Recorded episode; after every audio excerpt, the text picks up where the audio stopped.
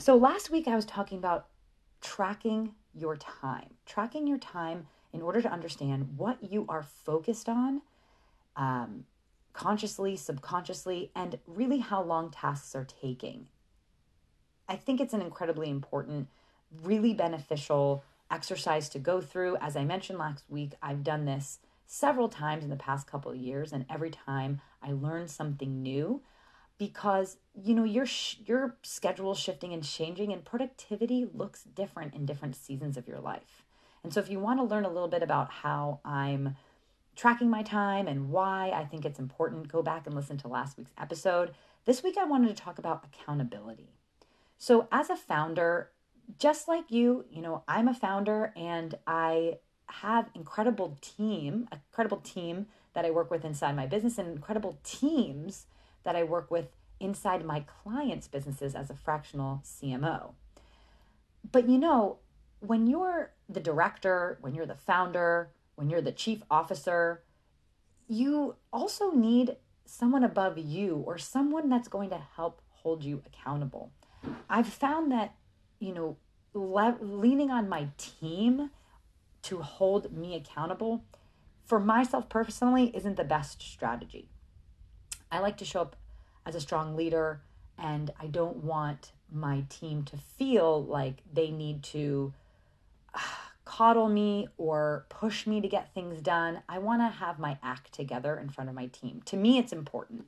Everyone has different leadership skills, but for me, I want to be this sort of really nurturing figure that my team can feel safe coming to and feel like I have the answers for them. Even if I don't always have the answers, at least I can sit and work them out with them. But I find that making your team responsible for holding you accountable is, I think, not the best strategy. Again, everyone has, this is not a, uh, a rule. This is just my own rule. So, how do I keep myself accountable? Now, this is something that I struggled with a lot because when I'm working with a client, for example, I have that natural accountability kind of embedded in because I am reporting to stakeholders. But inside my own business, so Ugliventures, you know, we have a sales and marketing growth accelerator where we serve six figure female founders and help them get to seven figures, this incredible year long program. So, this is a whole separate business that I run in addition to being a fractional chief marketing officer, fractional uh, marketing director. And so inside my own business, obviously I'm running these two sides of the business, the consultancy and the accelerator. Um, I have not, you know, ra- fundraise, I don't have investors. And so I am responsible for making sure that everything gets done myself. And that's not always easy because usually it feels easier to prioritize customers or clients' issues instead of really having that high level overview of your holistic business and what needs to get done for it. So, what do I do? So, I've set up a system on Mondays, and it's important for me to be Mondays, where I am reviewing my own personal scorecard. So, I have taken f- about five metrics that I am tracking. And these metrics are related to, you know, data of the business, but also metrics related to my personal tasks that I need to do. So each and every week I have some targets that I need to hit in terms of, you know, what am I doing for sales? Um, what am I doing for, you know, showing up on social media, right?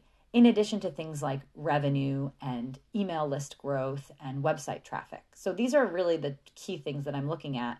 And I pop them into scorecard. Important for me to have a target. I think that it's not as effective to simply report on the numbers, but you want to have a conscious target for all of those things and really have those insights each and every Monday how far you are from reaching that target. And I like to update that scorecard on Sunday nights. So on Monday, I can do some reflection looking at those numbers.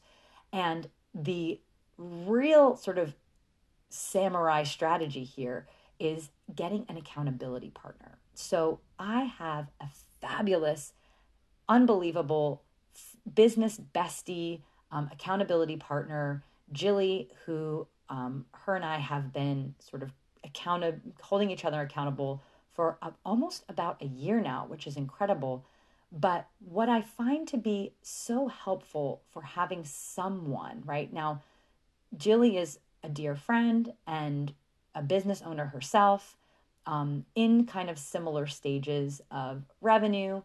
And we can really lean on each other. We really help each other. Um, I give her insights on marketing and sales, and she helps me on the team. She's built a team. She's had a team longer than I have in terms of her in her own business and operations and just encouragement, right? Um, but having this accountability partner who you share this KPIs with is so powerful because the truth is is that if you don't hit those KPIs or you don't do what you want to, you said that you're going to do, just saying it out loud to another other individual, you know, if you don't hit it, it's it is shameful. It is embarrassing, right? And you can use that as fuel um, because you want to show up. You want to show up for yourself, and your accountability partner helps you do that. Now, I will tell you, I looked for accountability partner for years. It is not easy to find someone that will show up consistent, consistently and is as serious about this um, process as you are. I found I've I started and stopped. I've had about four or five accountability partners where, you know, we just you know if one person gets like loosey goosey and the other person gets loosey goosey and then you actually don't hold the the meetings regularly and you don't stick to the agenda, it's not as useful. So I'm t- I'm sharing that with you because I'm encouraging you to implement this process for yourself, but understand that it may not be the first person that you tap on the shoulder to do this with that becomes your long term partner, right? Um, again, I've had this accountability partner for a year and it's been incredible just psychologically and professionally to have that support. Um, but I've made some wonderful friends through trying to find accountability partners, but they just weren't the right match for me. So it does take some time.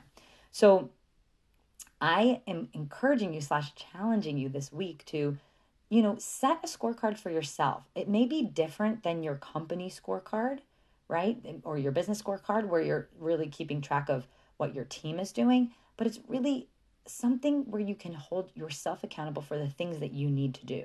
And it really helps you focus. And again, it helps you even ask the question like, where's my time best spent? Because that question, in and of itself, I think is extremely powerful and one that, you know, I personally have struggled with. You know, when there's a lot of things going on and there's a lot of directions that you can go in, having these KPIs for yourself and saying, listen, in a month, my impact is best spent doing X, Y, and Z. And usually it is, you know, the high level sales and marketing stuff that's really driving your business forward, right? Especially in this six to seven figure phase. Um, or it could be, again, high level hiring team and managing the team. So, what are you doing for those activities? And what is a metric that you can hold yourself accountable for and track? And I invite you to go seek out that perfect accountability partner, right? Get started knowing that the first may not be the, you know, your lifetime partner. Um, but just starting the process really helps you understand the kind of person that you need in your corner as an accountability partner. All right.